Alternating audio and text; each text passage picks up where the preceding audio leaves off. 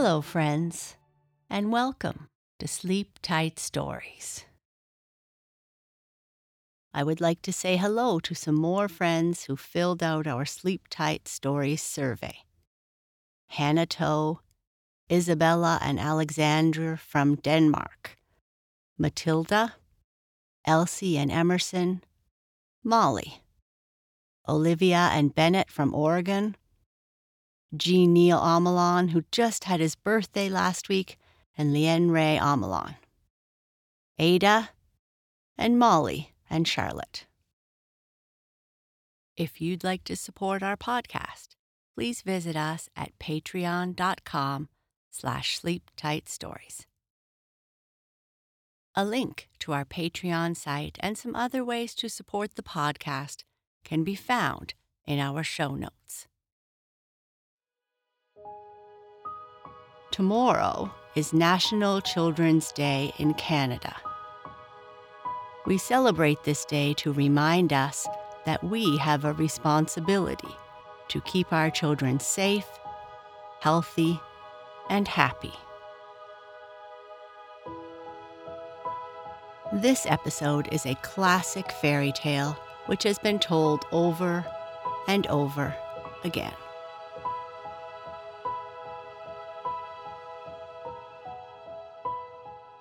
The Frog Prince.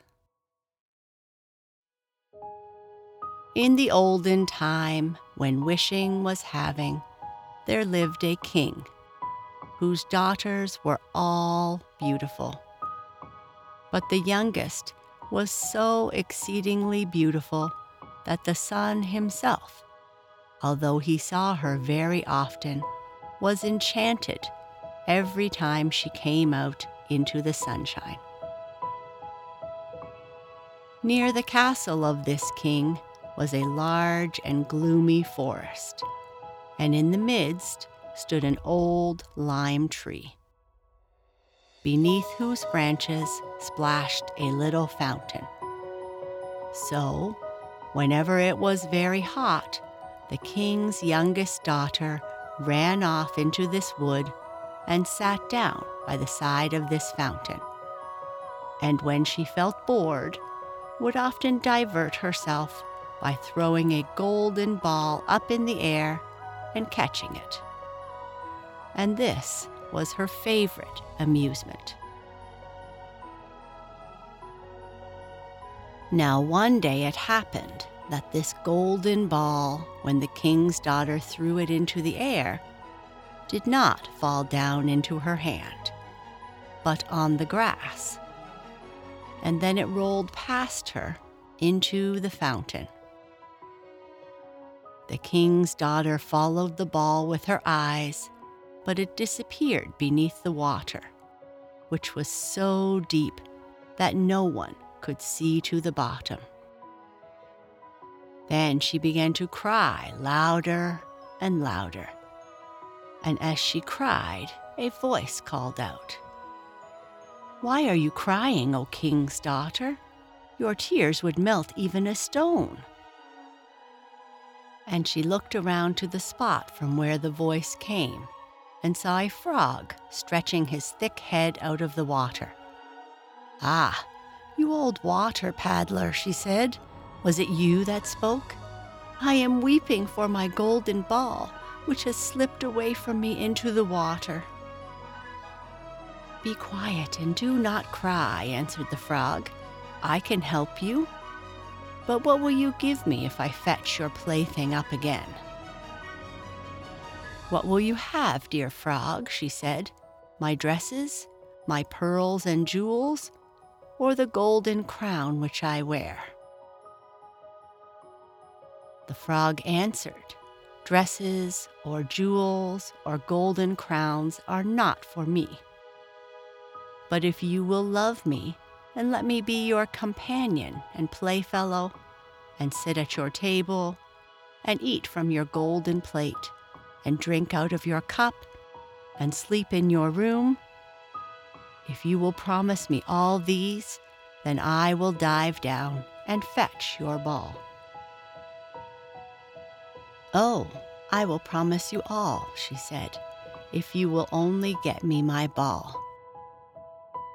But she thought to herself, What is the silly frog chattering about? Let him stay in the water where he belongs.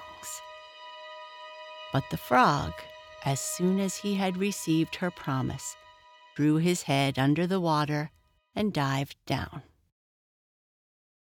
Presently he swam up again with the ball in his mouth and threw it on the grass. The king's daughter was full of joy when she saw again her beautiful plaything. She grabbed it up and ran off immediately. Stop! Stop! cried the frog. Take me with you. I cannot run as you can. But all his croaking was useless. Although it was loud enough, the king's daughter did not hear it, but, hastening home, soon forgot the poor frog, who was obliged to leap back into the fountain. The next day, when the king's daughter was sitting at her table with her father and all his courtiers, and was eating from her own little golden plate, something was heard coming up the marble stairs. Splish, splash, splish, splash. And when it had arrived at the top, it knocked at the door, and a voice said, Open the door, youngest daughter of the king. So she rose and went to see who it was that called her.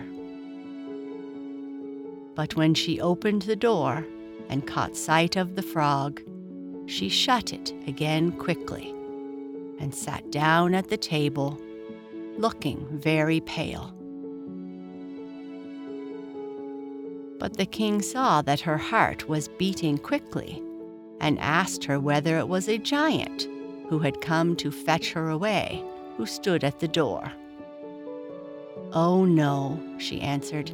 It is no giant, but an old, ugly frog. What does the frog want with you? asked the king. Oh, dear father, when I was sitting yesterday playing by the fountain, my golden ball fell into the water. And this frog fetched it up again because I cried so much. But first, I must tell you, he pressed me so much that I promised him he should be my companion. I never thought that he could come out of the water, but somehow he has jumped out and now he wants to come in here. At that moment, there was another knock, and a voice said, King's daughter, youngest, open the door. Have you forgotten the promises made at the fountain so clear? Neath the lime tree's shade, King's daughter, youngest, open the door. Then the king said, What you have promised, that you must perform. Go and let him in. So the king's daughter went and opened the door. And the frog hopped in after her, right up to her chair. And as soon as she was seated, the frog said, Take me up. But she hesitated so long that at last the king ordered her to obey. And as soon as the frog sat on the chair, he jumped onto the table and said, Now push your plate near me that we may eat together. And she did so, but as everyone saw, very unwillingly. The frog seemed to enjoy his dinner very much, but every bite that the king's daughter ate nearly choked her. Till at last the frog said, I have satisfied my hunger and feel very tired. Will you carry me upstairs now to your room and let's get ready to sleep? At this speech, the king's daughter began to cry, for she was afraid of the cold frog and dared not touch him. And besides, he actually wanted to sleep in her own beautiful, clean bed. But her tears only made the king very angry, and he said, He who helped you in the time of your trouble must not now be turned away. So she took the frog up with two fingers and put him in a corner of her room. But as she lay in her bed, he hopped up to it and said, I am so very tired that I shall sleep well. Do take me up, or I will tell your father. This speech put the king's daughter in a terrible mood, and catching the frog up, she threw him with all her strength towards the wall, saying, Now will you be quiet, you old frog?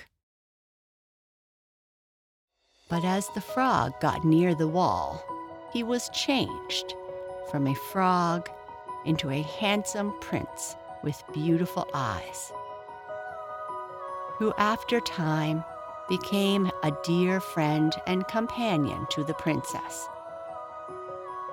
Then he told her how he had been transformed by a witch, and that no one but herself could have had the power to take him out of the fountain and that, if she agreed, he would like to marry her and return with her to his kingdom. The next morning, as soon as the sun rose, a carriage drawn by eight white horses with ostrich feathers on their heads and golden bridles drove up to the door of the palace, and behind the carriage stood the trusty Henry, the servant of the young prince.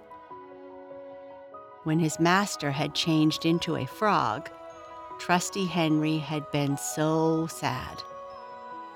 But now that the carriage was ready to carry the young prince to his own country, the faithful Henry helped in the bride and bridegroom and placed himself in the seat behind, full of joy at his master's return.